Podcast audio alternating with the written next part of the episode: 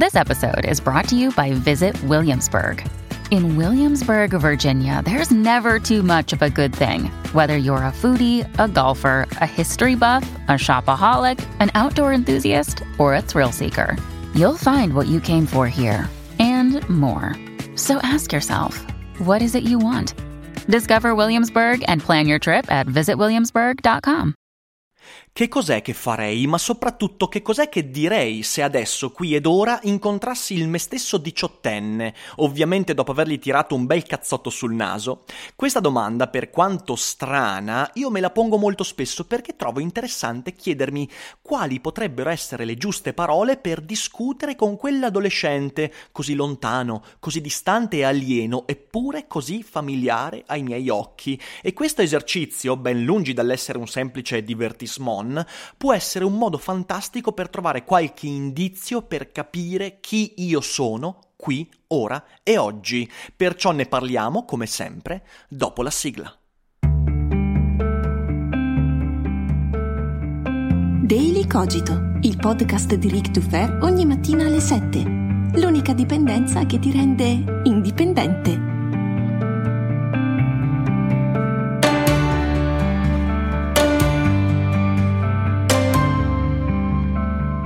Buongiorno, buongiorno a tutti e bentornati anche questa mattina qui su Daily Cogito, pronti per cominciare insieme a me questa nuova settimana e questo mese di dicembre. Quanto velocemente vola il tempo e spero abbiate passato un buon weekend. Il mio è stato fantastico. Sono stato in Sardegna per Seneca nel traffico e vorrei ringraziare tutti quelli che sono venuti numerosi allo spettacolo. È stato bellissimo abbracciarvi, chiacchierare e posso assicurarvi che ci saranno molte future occasioni, quindi non mancate, mi raccomando. Ma adesso veniamo a noi. Oggi ho fatto il viaggio di ritorno e posso assicurarvi che è stato un viaggio molto lungo. Aeroplano, e poi bus, e poi un altro bus, e poi automobile fino a casa. E durante i lunghi viaggi io faccio molte cose. Io ascolto podcast, musica, leggo, ogni tanto gioco anche con la Nintendo Switch, però soprattutto durante i lunghi viaggi io penso molto, un po' perché il mio lavoro, un po' perché la mia testa non sta mai zitta, e fra questi pensieri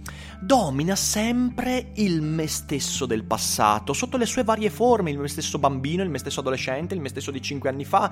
Io penso sempre e mi metto sempre a confronto con il me stesso di ieri, perché? Beh, per vari motivi. In primo luogo perché io sono un lettore accanito di Borges, e Borges è uno che ha scritto decine di volte racconti nei quali il Borges ottantatreenne incontrava il Borges ventenne e dal Borges ventenne l'ottantatreenne riusciva ancora a imparare qualcosa, giochi di specchi, incontri onirici, lisergici, e quindi è un po' una deformazione da amante di Borges. Però non è solo questo, io sono anche convinto infatti che il confronto con il se stesso del passato è uno dei modi migliori per acquisire indizi su chi sono oggi, perché in effetti la mia identità, quello che io sento di essere oggi, con tutti i limiti, tutti i difetti, tutte le virtù, è anche parte integrante del modo con cui mi accorgo eh, di aver progredito in alcuni aspetti della mia vita, quindi di essere maturato su alcuni aspetti e magari in altri aspetti invece sono regredito, sono diventato più immaturo. Quindi il confronto con il se stesso del passato è fondamentale, io credo, perché è l'unica vera competizione. Ieri facevo questo, oggi faccio questo, sono contento o sono scontento?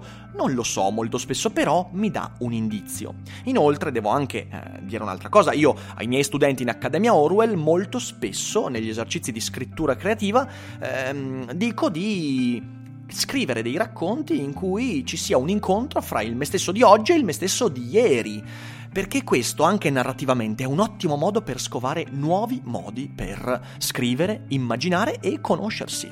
Perciò io ci penso molto spesso, non posso farci nulla, è una delle idee con cui mi confronto di più, e quando ci penso di solito mi viene il nervoso, perché quando penso al me stesso quindicenne, diciottenne, mi viene proprio da mettergli le mani addosso, pensando a tutte le stronzate, a tutti gli errori, a tutte le cazzate, a tutte le occasioni perse. Poi mi fermo e dico: aspetta un attimo, non devo essere paternalista, non devo partire dal pregiudizio secondo il quale il me stesso di oggi sia necessariamente più saggio di quello di ieri, non è vero, però però poi alcune cose mi sento di dovergliele dire. Perché? Perché quando penso al me stesso di ieri, beh, mi accorgo che aveva alcune caratteristiche che io nel tempo ho sicuramente, diciamo, migliorato? Credo di sì. Prima di tutto, il me stesso diciottenne era una testa calda.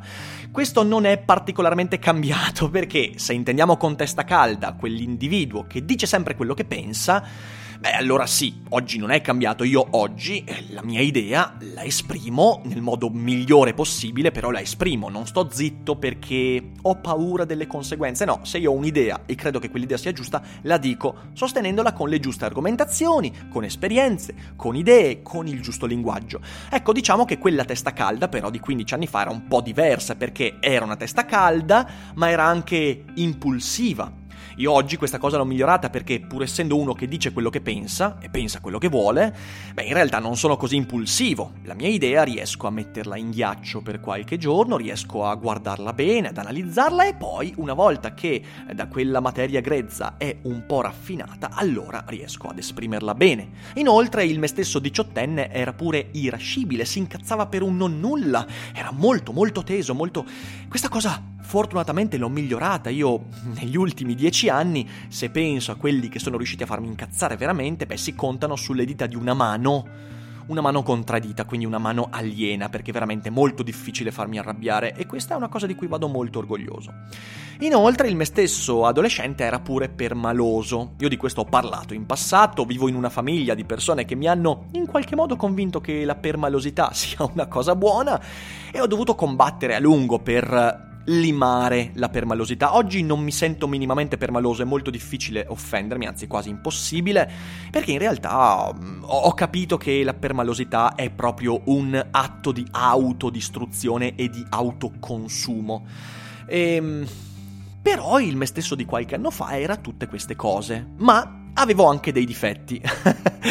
No, adesso scherzi a parte, io non voglio demonizzare il me stesso di quindici anni fa, anzi, ho stima di quella persona sotto molti aspetti, in parte perché è, è diciamo così, una, un, fo- un fondamentale tassello di quello che io sono diventato oggi, e avendo io stima di me stesso, credo di dover avere, dover dare qualche credito anche al me stesso di quindici anni fa.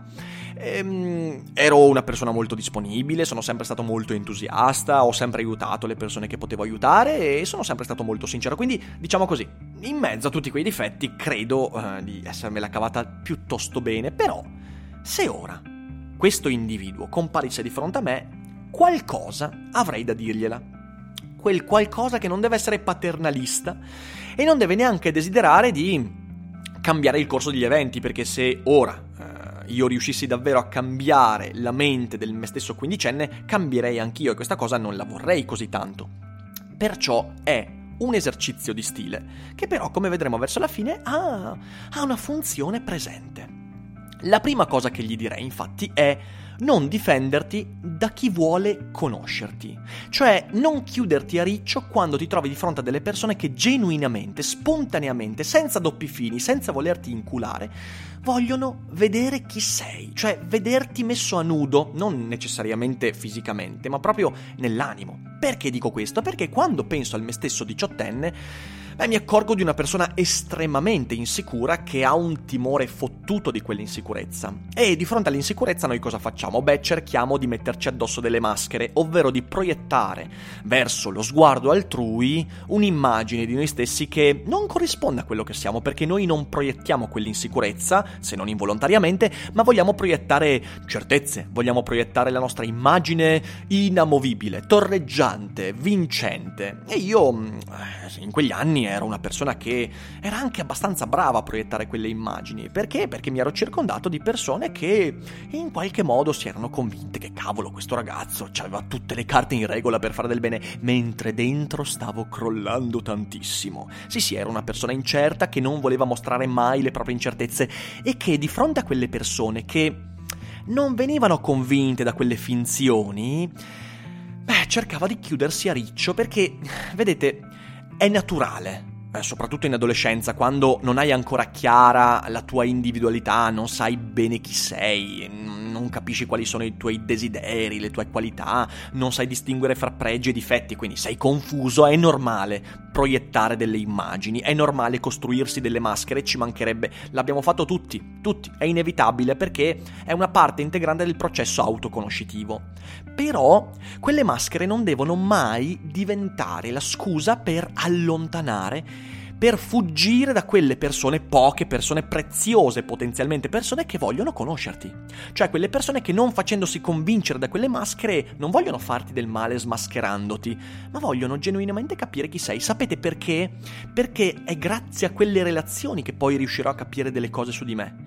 L'identità non è qualcosa che si designa perché decido di essere quella cosa lì. Non è qualcosa che viene determinato dal gruppo a cui mi sento di appartenere, no, l'identità non la decidiamo, l'identità ci capita, come diceva Sartre, una parte almeno dell'identità ci viene data dagli altri, dalla relazione con gli altri, perché? Perché gli altri sono interessati a capire chi tu sei. E avendo tu invece pochi strumenti per capire chi sei effettivamente, devi poter usare lo sguardo altrui per trovare dentro di te dei meccanismi che altrimenti non riusciresti a vedere. È un meccanismo molto simile all'editing di un testo. Cosa voglio dire? Voglio dire che quando uno scrive un racconto, per esempio, quando lo rileggerà, sarà difficilissimo per lui, per l'autore, scovarne i difetti, vederlo effettivamente con le sue caratteristiche oggettive. Perché? Perché, perché lui l'ha vissuto in prima persona, perciò il suo sguardo in prima persona gli impedisce di essere lucido. La stessa cosa vale con la nostra vita. Noi siamo difficilmente adatti a guardare in modo lucido la nostra vita. Abbiamo bisogno dello sguardo altrui e gli altri, comportandosi nei nostri confronti in un certo modo, ci danno strumenti per capire qualcosa di più, ed è un meccanismo fondamentale. Perciò non devi difenderti, cioè non devi chiuderti a riccio di fronte a quelle persone che ti dimostrano di volerti conoscere. Non devi essere spaventato da questo, devi metterti un po' a nudo, mostrando non tutte quelle proiezioni, quelle maschere, ma anche le tue insicurezze, perché solo mostrandole agli altri potrai vederne un riflesso utile. La seconda cosa che gli direi è non dare importanza alle cose futili, non intrattenerti troppo tempo con le cose che, di cui non vale assolutamente la pena. Prendi, insomma, questo è molto importante, me lo ripeto ancora oggi molto spesso, ma anche la prima me la ripeto molto spesso, però questa forse ancora di più. Prendi due respiri sempre per chiederti, quando fai un'esperienza, ne vale la pena? Questo significa di fatto selezionare in modo più consapevole gli impulsi che caratterizzano la mia quotidianità, cioè gli impulsi a cui attribuisco attenzione. Questa è una cosa fondamentale, perché? Perché da persona impulsiva io mi accorgo, che era impulsiva diciamo così, prima di avere questa consapevolezza io mi accorgo che cavolo, ho dato un sacco di energie, attenzioni e tempo a delle cose che non ne meritavano, cose che non valevano la pena. E anche qui persone, persone che non volevano conoscermi, persone di cui mi ero circondato perché, perché in qualche modo ammiravano le immagini, le proiezioni che concedevo loro, e quindi non erano persone che volevano effettivamente conoscersi, volevano convincersi che io fossi quella cosa lì.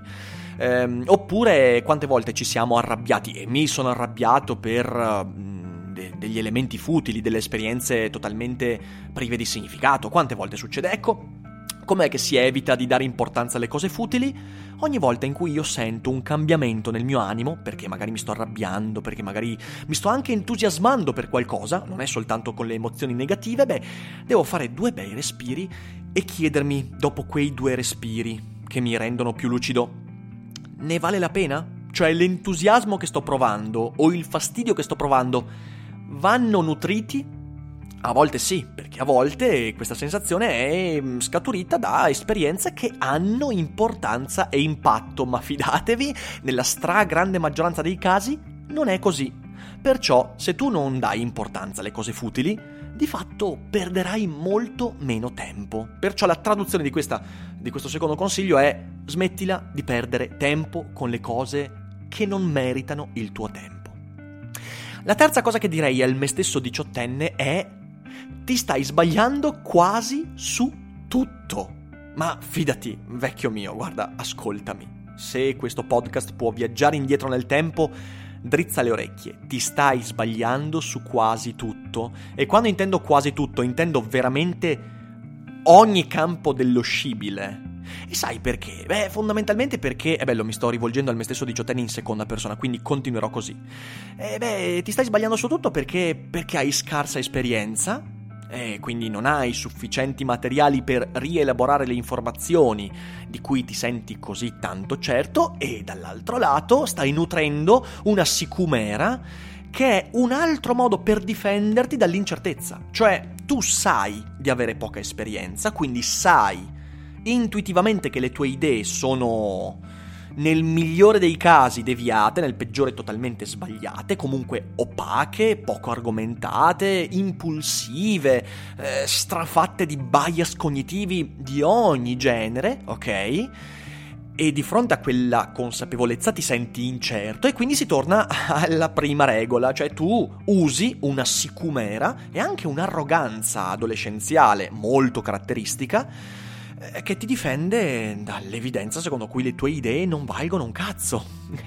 Ciò non significa che le tue idee fra quindici anni cambieranno radicalmente, significa che le tue idee diventeranno tue. Oggi, al, ai tuoi diciotto anni, quelle idee non sono tue, sono idee di altri o idee d'altro, cioè sono idee che ti sono piovute addosso, che ti hanno convinto facilmente e persuasivamente senza che tu le abbia mai messe sotto sguardo critico, perché per lo sguardo critico serve più esperienza, più strumenti per analizzare quelle idee. Peraltro questa terza regola io l'ho imparata, introiettata talmente tanto che io oggi me lo dico sempre. C'ho trentadue anni, non ne ho ottantacinque, per, perciò io so perfettamente che mi sto sbagliando su quasi tutto ancora oggi.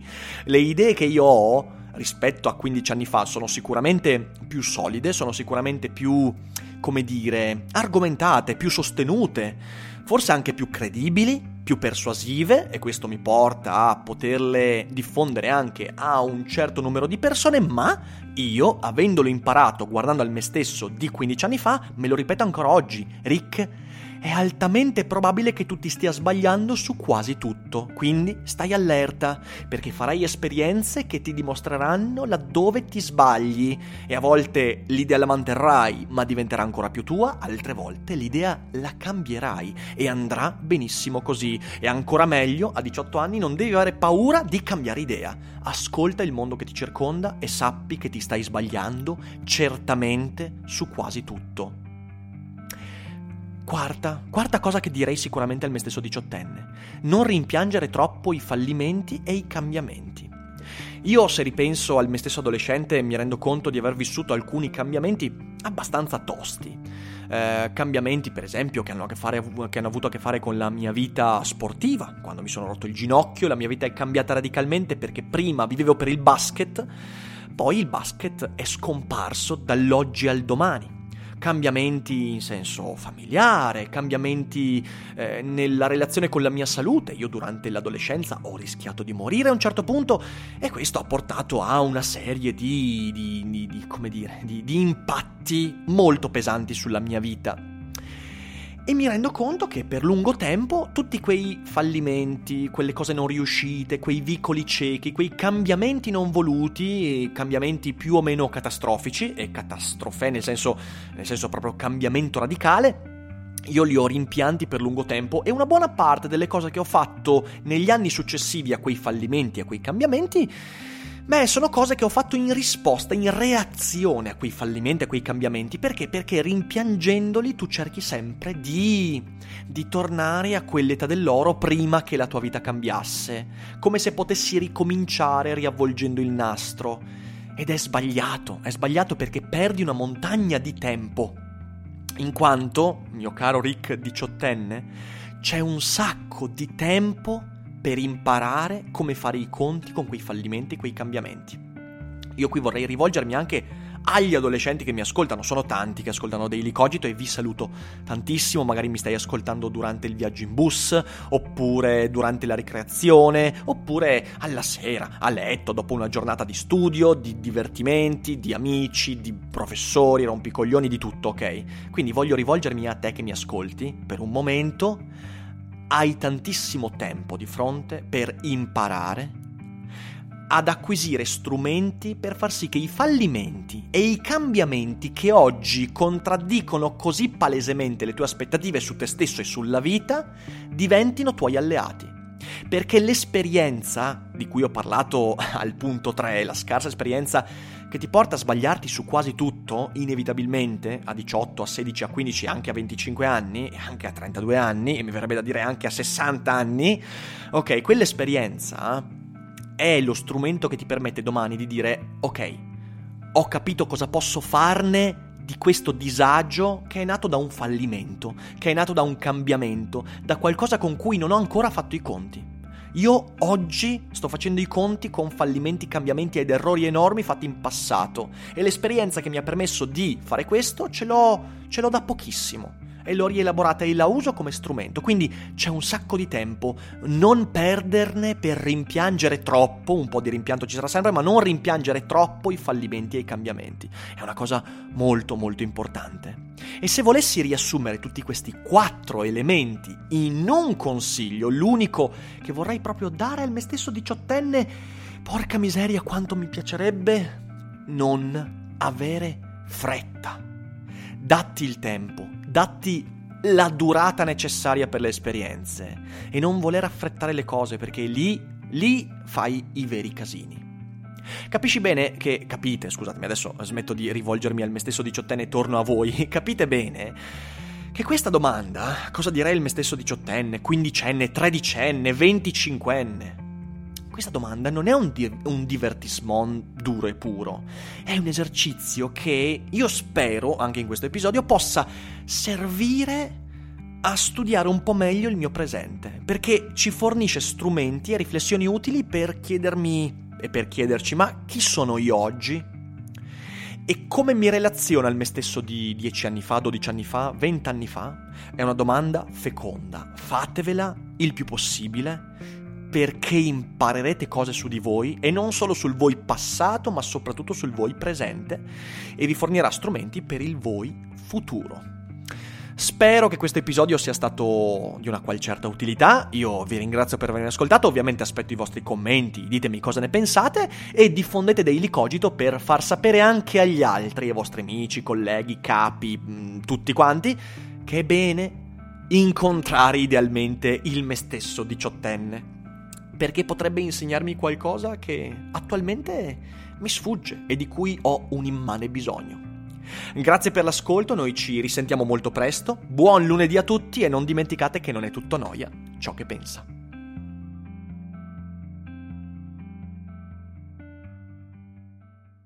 Vacanze in Sicilia o in Sardegna? Con i traghetti G N V porti tutto quello che vuoi, ti rilassi fino a destinazione e se prenoti entro il quattordici maggio, posto ponti a partire da trentatré euro. Non c'è modo migliore per andare in vacanza. Scopri i dettagli su g n v punto i t. Offerta valida sulle linee Napoli-Palermo e Genova-Olbia, diecimila posti disponibili.